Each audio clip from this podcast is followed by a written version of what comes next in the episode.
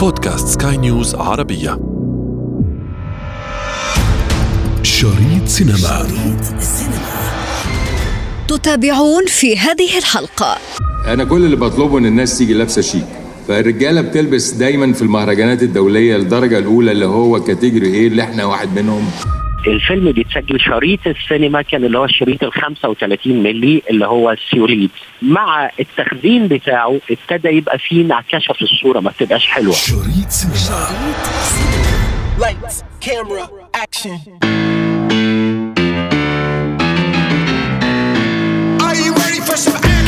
وبعد حديثنا عن الاستعدادات حان الوقت الآن لنتحدث عن الفعاليات. بعد انطلاق مهرجان القاهرة السينمائي في دورته الجديدة لابد لنا أن نرصد لكم كافة الأجواء التي دارت في أركان هذا المهرجان. الكثير من المفاجآت بانتظاركم في هذه الحلقة. أنا ابتسام العكريمي وهذه حلقة جديدة من بودكاست شريط سينما على سكاي نيوز عربية. لا تفوت الأمر.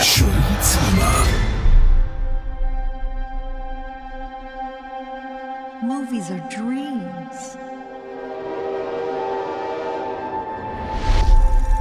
that you never forget.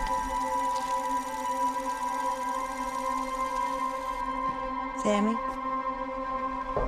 في الحلقة السابقة تحدثنا عن الاستعدادات الضخمة لانطلاق مهرجان القاهرة في حلته الجديدة، واليوم سنسرد على مسامعكم أجواء المهرجان التي اتفق النقاد ومن أبرزهم الناقد أحمد سعد على أنها غنية بأفلام العرض الأول التي تعرض في مصر للمرة الأولى عالميا، وعلى رأسها فيلم المخرج ستيفن سبيلبرغ الذي تحدثنا عنه سابقا. مفاجأة الدورة السنة دي هي مستوى الأفلام وده أهم المفاجآت وأهم شيء في الدورة إن مستوى الأفلام بشكل عام حتى الآن في أعلى المستويات لأن أنا عندي 108 فيلم حتى الآن منهم 30 فيلم عرض عالمي أول و57 فيلم عرض عالمي أول في منطقة الشرق الأوسط وشمال أفريقيا. أهم مفاجأة كانت بالنسبة لنا كرواد مهرجان بعد حفل الافتتاح مباشرة هو فيلم الافتتاح وده آخر أفلام المخرج ستيفن سبيلبرغ وهنا بقى كانت المفاجأة الجميلة إن هو ده عرضه العالمي الأول اللي هو في مصر أو في شمال أفريقيا والشرق الأوسط وهيعرض في الولايات المتحدة لأول مرة يوم 23 نوفمبر. يعني مصر سبقت بالعرض.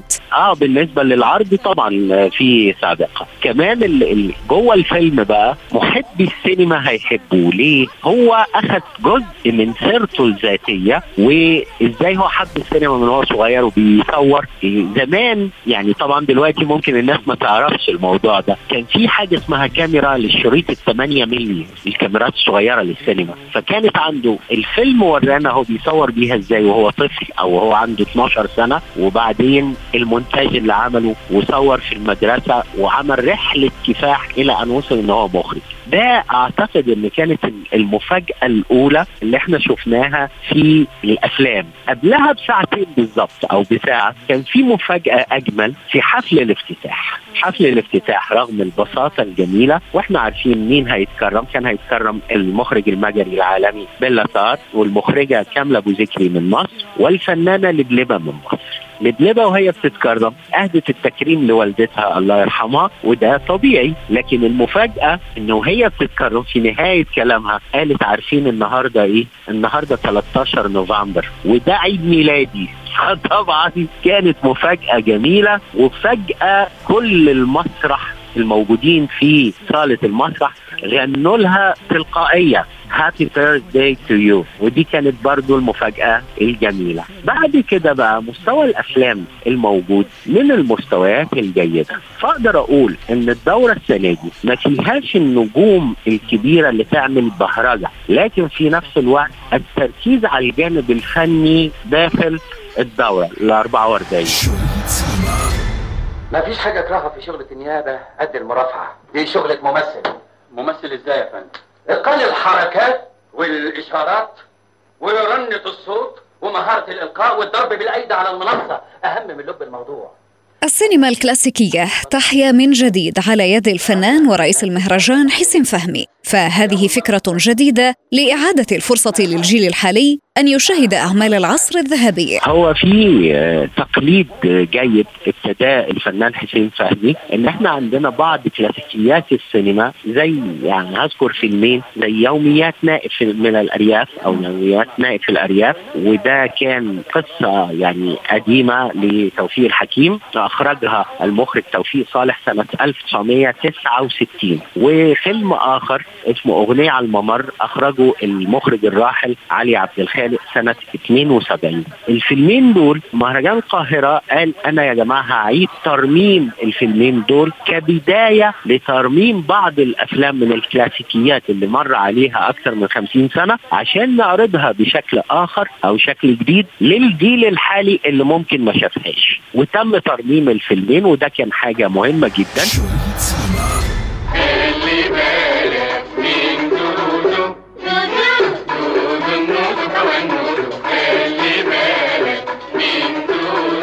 ترميم الأفلام. تقنية لجبر ما جرح من أشرطة سينمائية من طول أمد الزمن. استراتيجية يتبعها المهرجان للحفاظ على الموروث الفني وإنقاذه من طيات النسيان. ترميم يعني إيه؟ يعني إحنا زمان الفيلم بيتسجل شريط السينما كان اللي هو الشريط ال 35 ملي اللي هو السيوليد. مع التخزين بتاعه ابتدى يبقى فيه انعكاسه في الصورة ما تبقاش حلوة. فيعيدوا الصورة كما كانت زمان بحيث إن تبقى النسخة جيدة جدا ممتازة كما يتماشى مع ال digital حاليا. فبالتالي بنشوفها بشكل جيد وشكل جديد. فدي من الحاجات الجميلة جدا. على فكرة مش مهرجان القاهرة بس اللي بيفكر يعيد ترميم أفلام مصرية مهرجان البحر الأحمر اللي هيبتدي بعد أسبوع أو أسبوعين بيعيد ترميم فيلم من الأفلام المصرية اللي هو خلي بالك من زوزو عشان مر عليه نصف قرن 50 سنة. هذا التقليد هيبقى في كل الدورات القادمة إن هم يرمموا فيلمين ثلاثة بحيث إن الأفلام الكلاسيكية تظل كما هي لأن دي بتاعت الرواد. والجيل الجديد ممكن ما شافهاش بيتفرج عليها من أول وجديد كيف رأيت الأجواء في هذه الدورة؟ الأجواء حتى الآن جيدة في حاجتين مهمين الإقبال على مشاهدة الأفلام من الجيل الجديد من السينمائيين والشباب والكلام من ده ده جيد. الحاجة الثانية مستوى الأفلام هو يغلب على الدورة الشكل أو الطابع الأوروبي في الأفلام أكثر من الطابع الأمريكي اللي كان مميز زمان. الفيلم الأمريكي مش موجود بكثرة دلوقتي. فالطابع الأوروبي هو اللي يغلب على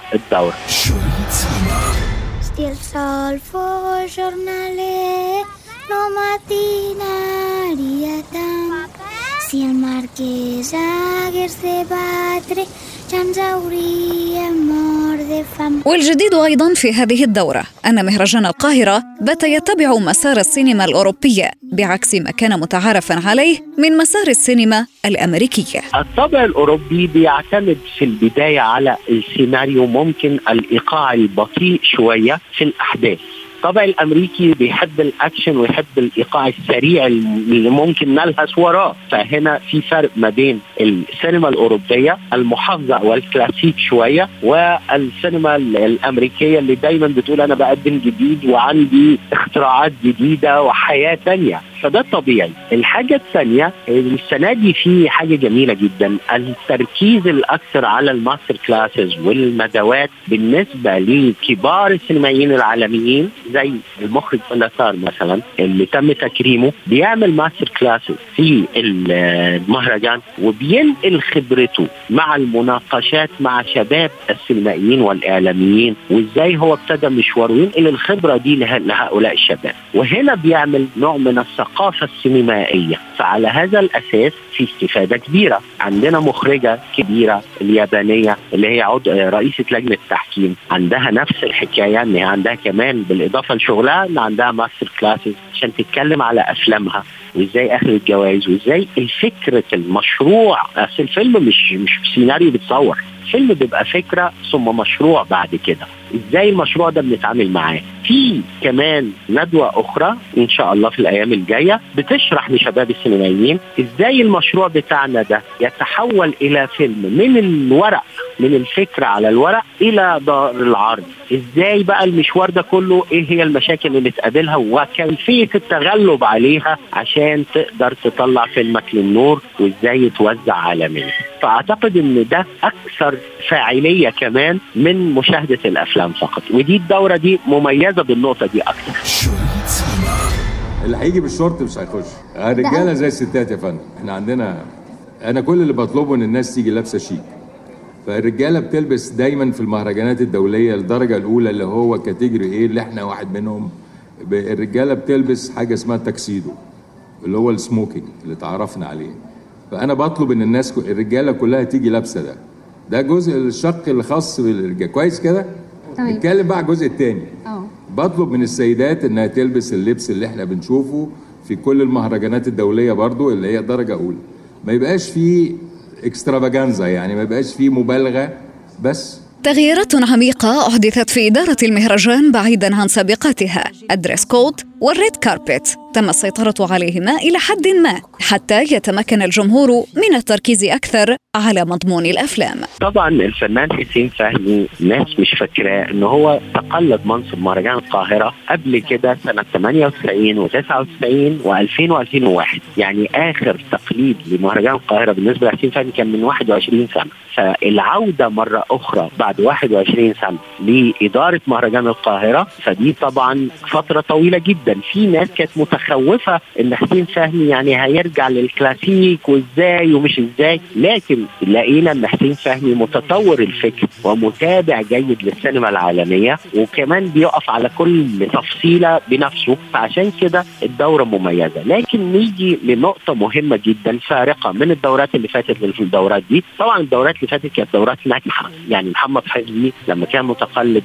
آه، رئيس مهرجان القاهرة كان ناجح جدا. لكن الفارق ما بين الشكل العام السنة اللي فاتت والشكل العام السنة دي. السنة اللي فاتت تم تصدير ال red carpet كحدث أكبر لل social media. السنة دي حسين فهمي حاول إن هو يعمل control شوية على ال red carpet وملابس النجوم لما قال dress code و black tie وحاجات من دي فقدر إن هو يعني يعمل control شوية على ال social media وعلى ال red carpet بحيث إن الناس تلتفت إلى الأفلام أكتر من فساتين النجوم. ما هو ال dress code اللي كان على هذه الدورة بشكل عام علشان يفهموا ال- ال- الجمهور اللي بيستمع إلينا؟ هو مش مواصفات معينة ولكن ما يبقاش حاجة فيها عري كتير أو فيها آه، ملفت للنظر بحيث إن الناس تتكلم على الفستان أكثر ما تتكلم على الفيلم. وده كان بيحصل في دورات سابقة. هنا حفل الافتتاح أو حتى ال red كان بسيط جدا وجميل جدا ولكن محترم. حتى الناس كانوا واقفين يلا كل واحد هيقف مدة معينة يتصور فيها ويدخل لصالة ال- الاحتفال. فمن هنا هو عمل control شوية على حفل الافتتاح وال red carpet وده جاب نتيجة جيدة إن الافتتاح كان بسيط جدا وجميل جدا. ثم بعد كده تبتدي الأفلام هي الأساس بتاعه المهرجان لأن إحنا بنتكلم على مهرجان سينمائي مش مهرجان للأزياء. شريط سينما انتظرونا أحداث جديدة في شريط سينما. شريط سينما شريط السينما شريط سينما